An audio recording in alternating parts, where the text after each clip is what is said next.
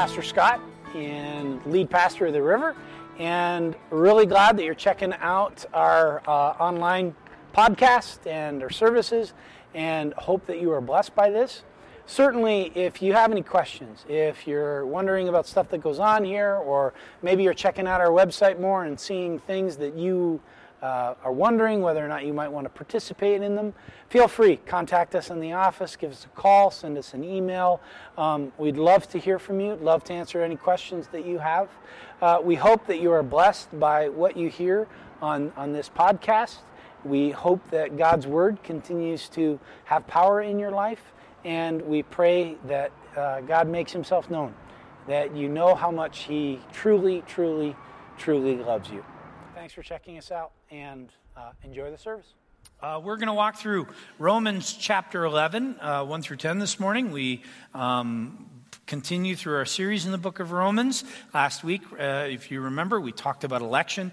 This week, we're going to continue that dialogue in some different ways and even speak of some of the challenging questions that revolve around election um, and how we understand it.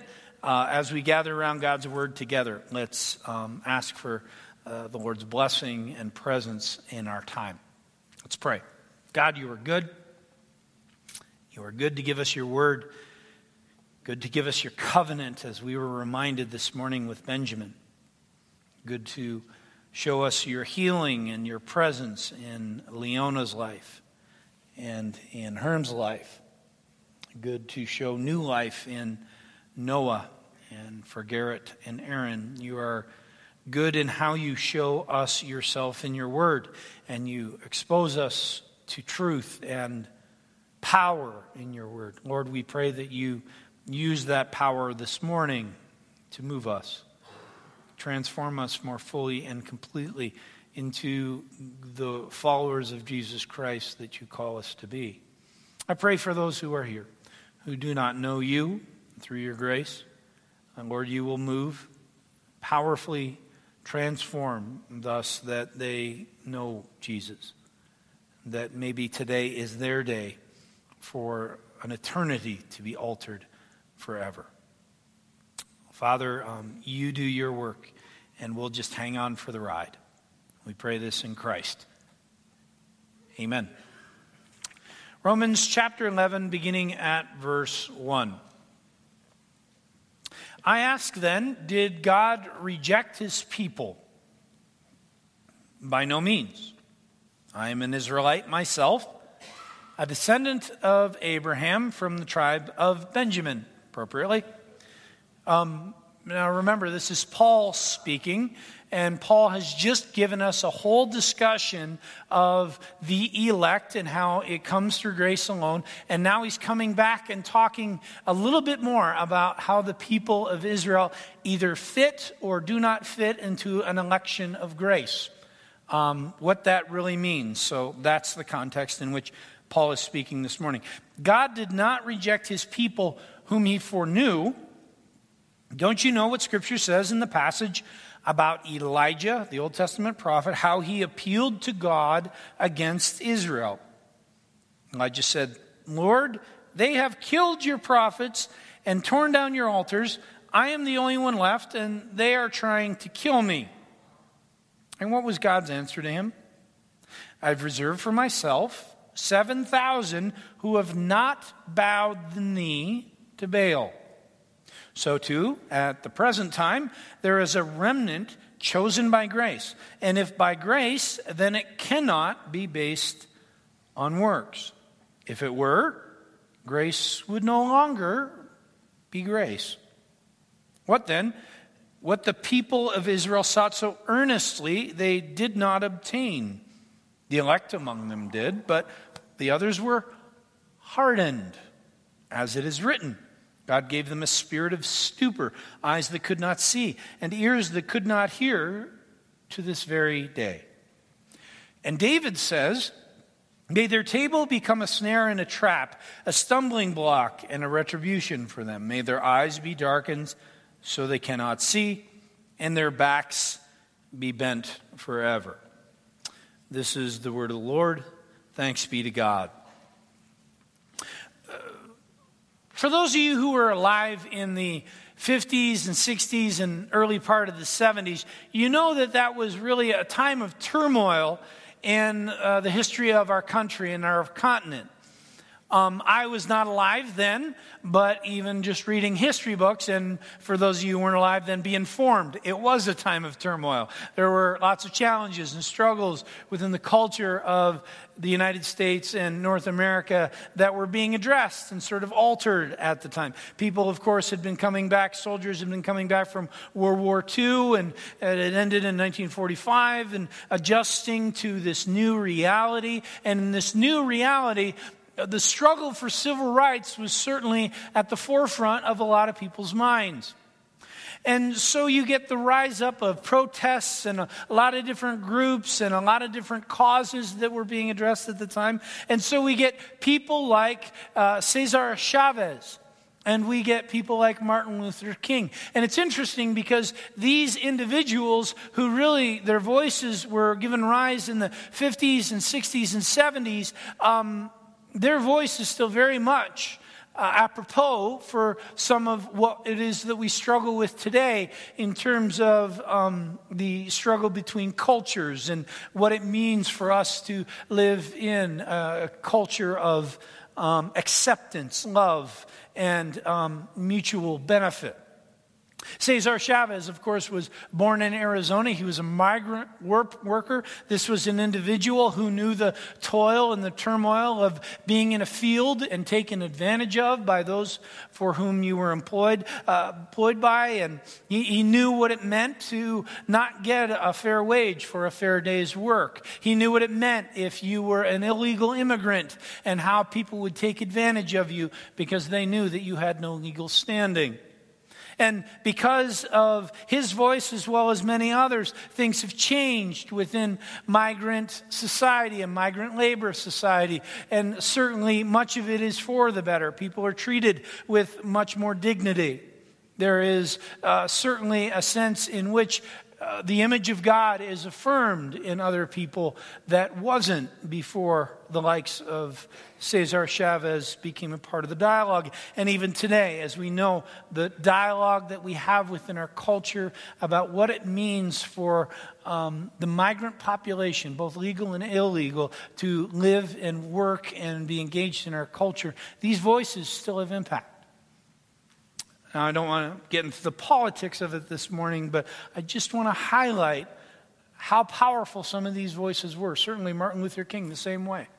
Growing up in the South in the 50s, in the 40s, knowing what it meant to experience bias, knowing what it meant to be rejected or even experience violence at the hands of another because of the color of your skin.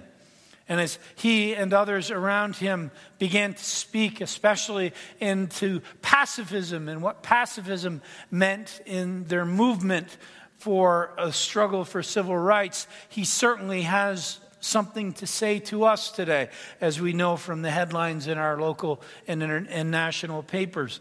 There's much for us to continue to learn. I would say that easily the I Have a Dream speech has got to be in the top five speeches that this country has ever heard about what it means for us as a culture and a society to live together. I want to highlight, though, that these people had voices. Why? Because they were from within. Cesar Chavez knew what it was like to work in a field. Martin Luther King knew what it was like to have to move to the back of the bus or to move out of a restaurant because it was not a colored restaurant. These were people who could speak to a culture and to a context because they'd lived it. And this morning, Paul is seeking to speak God's transformation into a culture that he knows well because he's lived it. He's been the Jewish person who thought what so many other Jews that he's writing to are thinking. He's known what it's meant to live within the context of law and observance, to live into the rigorousness of festivals and, and what it meant to think about cleanliness and dietary laws.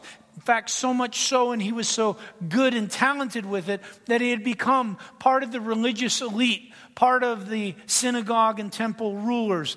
And because he was part of that segment of Jewish culture, which was vehemently and strongly for the law and what it meant, he wanted nothing to do with this Jesus. Wanting to nothing to do with this new, what was called at the time, the way. The way that Jesus had brought to the world through the cross and his resurrection from death. He, Paul wanted nothing to do with this. In fact, he thought no one should have anything to do with this.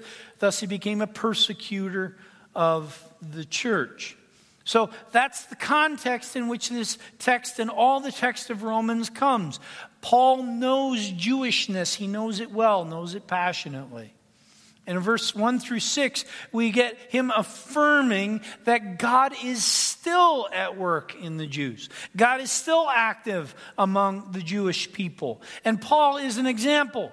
We understand Paul was that Jewish person, and on the road to Damascus, the Lord met him. Jesus spoke to him and said, Paul, why are you doing this? Stop it. Don't do this. Be changed, be transformed. So God is still at work in the Jews, taking them from unbelief and faith and trust in the law to a faith and trust that comes through the grace of Jesus Christ. Paul is an example of God's power in the Jews. And as Paul is trying to help people understand what he's talking about, he brings up the story of Elijah. And he's referencing the Roman Christians to a time when Israel's faithfulness to God excuse me, was in question. Very similar to the context in which Paul is talking about. Because remember, Israel is not considered faithful by the church to the way. They don't know the grace of Jesus Christ. They deny the Messiah. They're the ones, in fact, who had a hand in crucifying Jesus. And that was very similar to when Elijah was around and Elijah said what he said to God. Well, what did he say? He said, Lord, they have killed your prophets and torn down your altars here's the key phrase I'm the only one left, and they're trying to kill me. And what does God say to him? God says, I've reserved for myself 7,000 who have not bowed the knee to Baal. God has been active in the Jews. So even as Paul might look out and say, these Jews do not know the way, or as other people in the church might look out and say, well, they're still in their old ways, they're still in their old understandings. God, they are not part of God's people. God is, in essence, saying through Paul, hold on here. Wait a minute. I do my work in my time, not yours. I use my understanding, not yours. It's in my way, not yours. Remember that. Remember that, Paul. Remember that, Rome. Remember that river. And then we get here this beautiful image from verses 5 and 6. Let's read those together. So, too, at the present time, there is a remnant among Israel chosen by grace. Verse 6, powerful verse. And if by grace, then it cannot be based on works. If it were, grace would no longer be grace. Listen to this statement and ask yourself the question whether or not you can believe and affirm this statement behavior is not a prerequisite for grace. Hear that again. Behavior is not a prerequisite for grace. How many of us can affirm that? Can you affirm that? I mean, there's a struggle, right? There's a part of us that wants to say, okay, grace, yeah, totally a gift of God, but this little area, I don't know that we can say grace shows up there. The, the child abuser. Can we put a flag in that spot and say grace doesn't show up there? No. Because if it were based on works, th- then we could, but it's not. It's based on God's decision. Well, what about the homosexual, transsexual? What about the person who has rejected God completely and pursued a lifestyle that seems to be counter to what it is that God's word says? It doesn't matter if that's any sort of lifestyle. Can we put a flag in that and say this person has rejected God? They want nothing to do with him. They don't know his grace. Guess what? There's tons of those people who come to know the grace of Jesus Christ. Paul is one of them. We also know that God is who God is, and He can show up in the impossible places. Why is it that we want to put flags in certain places and spots and say God's grace can't go there? That's a human standard that we use. And Paul is affirming here in chapter 11, verse 6. No way. Don't do that because then grace wouldn't be grace. If you could put any condition on it, you could put any standard in there and say that that's a place where God's grace, God's love can't show up, then you are making it, you're making it something it's not. And that's not being a follower of Jesus. It doesn't affirm who God is. God shows up anywhere, everywhere that God wills, according to his plan and his purpose. The problem is, is we alter the message of grace. We make it something it's not. We make it conditional. And we may not make it generally, but we can certainly make it specifically. Think about your family. Think about the relationships in your life that are difficult. That family member who just can't get their life cleaned up. And they've messed with you and your mom or your dad or your family so many times.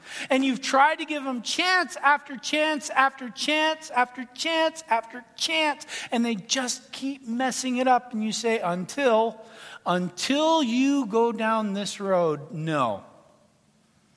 And the problem is that God never has an until in his sentences. The only until in his sentences, until I will it, until I call, until I show up. So, for us to see the world that we live in, whatever world it is, with eyes of grace that is not conditional, is what we're called to here in this text from Romans chapter 11. Then we get this in verse 7 and 8, and there's some complexity here while we're talking about election. So if you're looking for simple, sorry, you picked the wrong day. I could have done a better, maybe a better job for Mother's Day, but sorry, that's just what Paul has given us here in Romans chapter 11. Verse 7 and 8 say this What then? What the people of Israel sought so earnestly, they did not obtain. The elect among them did, but the others were hardened, as it is written. God gave them a spirit of stupor, eyes that could not see, and ears that could not hear to this very day. There's a couple words there which I hope at least give you a little bit of pause because they have me and they've forced me to wonder and ask a lot of questions. Because we get into one of the big struggles in understanding and embracing election. Here's my question Does God, in His will, harden, and condemn, some to see, some to not see or understand His grace. What do you think of that question? Does God, in His will, harden and condemn some not to see and understand? Let me read verses 7 and 8 again. What then, what the people of Israel sought so earnestly they did not obtain? The elect among them did, but the others were what? Hardened. As it is written, God gave them what? A spirit of understanding? A spirit of love?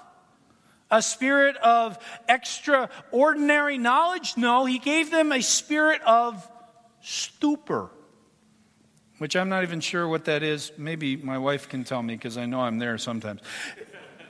Eyes that could not see and ears that could not hear to this very day. Does anyone read that verse of Scripture and at least have a question or two?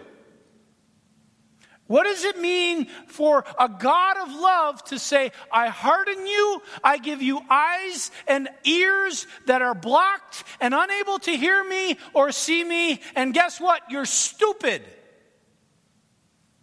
How do we feel? How do we think about a God like that? How do we think about in terms of who God is as a God of love? I don't know about you, but I got to be honest. If I'm going to talk about God and if I'm going to talk about His Word, I need to be honest about what His Word says in its full and complete message. And this is part of the message. What do I do with it? Well, it's interesting. Because Paul made some interesting selections in what he said and how he said it.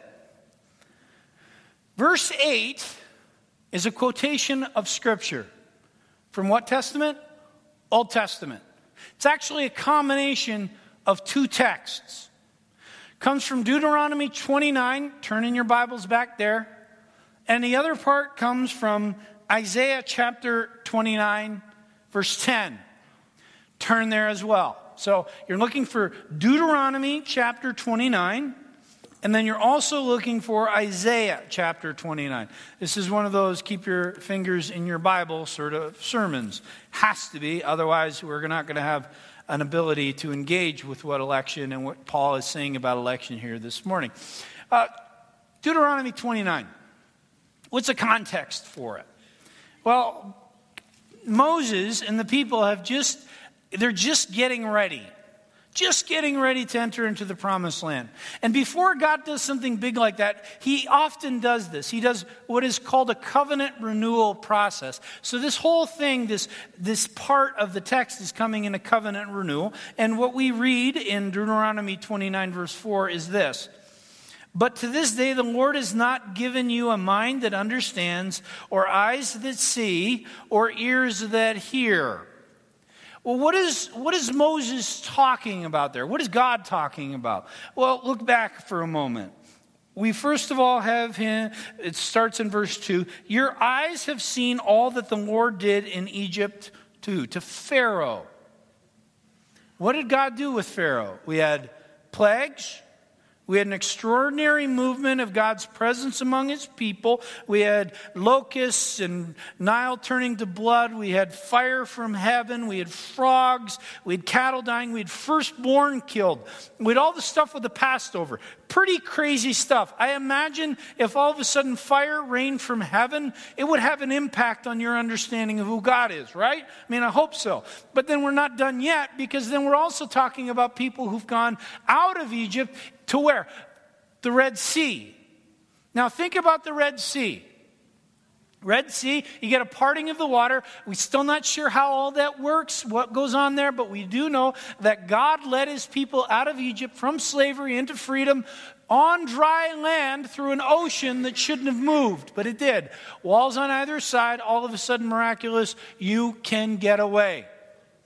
I imagine that, that if that happened to you, you went to the Pacific and suddenly there was a dry way for you to drive over to Hawaii, it might have an impact on your life as well as your vacation plans. It didn't change them. They didn't see it, they didn't understand it, they didn't get it. But then you, you also get this in verse, what is it, verse 3 or verse 4, it says, Hold on, not only that, but in verse 5 during the 40 years that I led you through the wilderness, your clothes did not wear out, and nor did the sandals on your feet. I have pairs of shoes. No, let me say this way I have a son. My son Troy has shoes. If they make them four months, it's miraculous. It's miraculous. 40 years of the same shoes on my son? Are you crazy? That's not going to happen. Well, these people experienced it. You experienced the trials and tribulations of the plagues. You, were, you, you got out of Egypt through the Red Sea, and now you've got like the super duper clothing from like Back to the Future that laces itself up and keeps itself clean. The awesome stuff, you know? You got that now, and you still don't believe that God has shown up in your life? God showed up constantly, and they were unwilling to see. So finally, God says, Fine. I seal up your ears. I close your eyes. Because I gave you everything of me, and you listened to nothing. Isaiah 29. Isaiah 29 says this. It's in verse 10. This is where it starts to get a little freaky about what Paul does says in verse 10 this it says the lord has brought you over brought over you a deep sleep and he has sealed your eyes the prophets and he has covered your heads. And this is one of those judgments of the enemies of, of god the people who have um, over and over again worshiped baals worshiped idols done things away from god's plan and purpose for who they are as a nation. Isaiah is bringing that judgment upon them but again, read within context. What else does he say here? Read verse 13 along with me. It says this These people come near to me with their mouth, and they honor me with their lips, but what? Their hearts are far from me.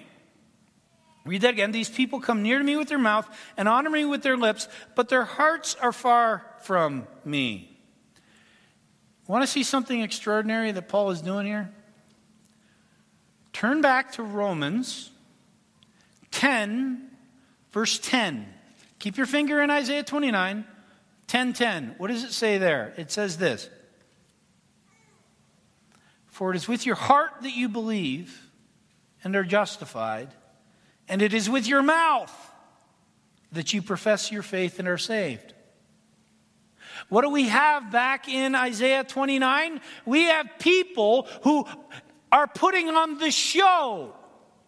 They're putting on the show of being part of God's family, of acknowledging God with their mouth. But what? They don't have hearts that have been transformed by the truth of God. God has shown up. God has made himself known. God has loved. And these folks have said over and over and over again, we will not acknowledge you as Lord. In our heart of hearts, we won't let our lives be changed. And God says, then your hearts are hardened and you are away from me. Election is not about God simply making a decision that is random or without any understanding of who someone is, God shows up in lives over and over and over again. God is a patient God. God has been active, but constantly rejected. His patience with his people and with us is extraordinary. And finally, he will say, I take myself away from you. God is long suffering, but also God is a God of justice. And then we read in 9 and 10, and David says, May their table be a snare and a trap, a stumbling block and a retribution for them. May their eyes be darkened so they cannot see, and their backs be bent forever. Again, it's about context. This psalm, Psalm 69, is a place where Paul does a couple, or where David does a couple things. The first thing that he does is he prays and asks that God might show himself and protect those who are part of his family, but he also does something else. You're going to learn a new word this morning if you don't know. It's called an imprecatory psalm. Say it with me imprecatory. An imprecatory psalm is simply this it's one of those psalms where the psalmist will say, Lord, come and destroy. Lord, make yourself known through destruction and judgment. And David is making an imprecatory plea before God that people who are against David would be dealt with justly. Remember what David's name is before God David, a man after God's own heart. Romans 10:10, a heart changed. David is that guy. The rest of the enemies of David, not so much. God has made himself known, but these people in the Psalms and these people in Paul's day have simply said, No, we will not trust you. We will not follow you. And God says, and I close your eyes, stop up your ears, and make you stupid because you will not listen to me. So what? Well, grace cannot and should not ever be qualified in human terms. It's only God's work and it's His alone. We never can qualify it. We can never put a flag and say, not here or not there. God alone is the one who makes that call in His time, in His way, and according to His plan. And election is election, both to faith those who know the grace of Christ, and both to the rejection of it. God chooses those as well. But it doesn't mean that God hasn't made himself known to everyone. He always has, and he always will. He makes himself known at Mecca today. God makes himself known in Hollywood today, in Las Vegas today, in whatever context that you can think of where you may say there's a limit on grace, God makes himself known in that place and can do his work of the impossible in transforming his people to himself. God can and will do, do it, but he'll do it his way and in his time. And since election and grace are God's work and not ours, we can only live in the world where God has redeemed adulterers and murderers. That's David, the one that Paul quotes. He was an adulterer with Bathsheba, a murderer of Uriah. God redeemed him. In fact, he calls him a man after God's own heart. But he also called Paul. Remember who Paul is persecutor of the church, one who has imprisoned people who were part of the way. In fact, he held the cloaks of those who stoned Stephen, the deacon. With him, with God, the impossible is always possible.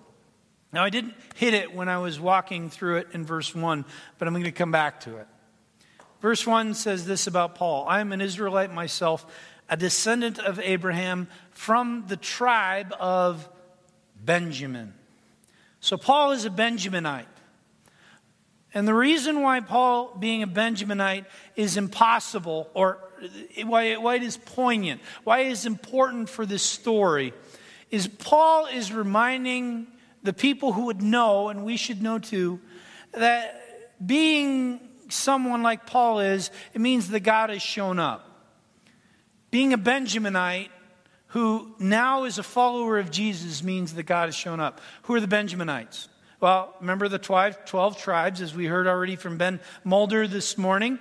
Then Benjamin was the youngest of the brothers, and they received a parcel of land. It was uh, had the Jordan River on the east of it, and it had uh, um, Israel on the south of it, and it actually bordered into the hills of Jerusalem.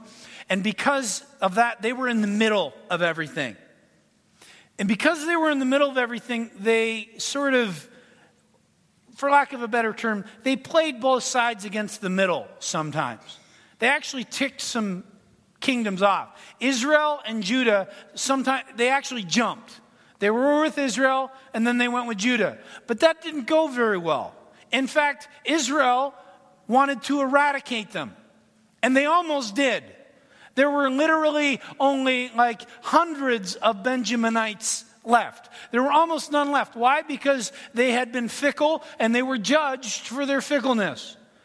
And then they go through all this stuff. Of course, we know the exile. They're taken away and they're brought back. And there's all this stuff that goes on in the meantime in the intertestamental um, uh, testamental history between the Old Testament and the New Testament that goes on. Benjaminites are still around, and Paul shows up. So Paul is a Benjaminite who shouldn't have existed because they all got wiped, almost got wiped out of the face of the earth. Not only that, but he is a Pharisee who rejects grace and the Messiah as being Jesus Christ and embraces the law.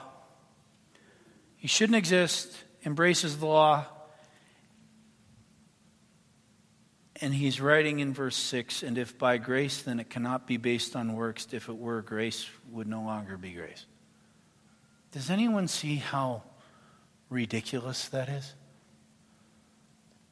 He's a Benjaminite, he shouldn't exist. He's a Pharisee, he should embrace law and hate grace.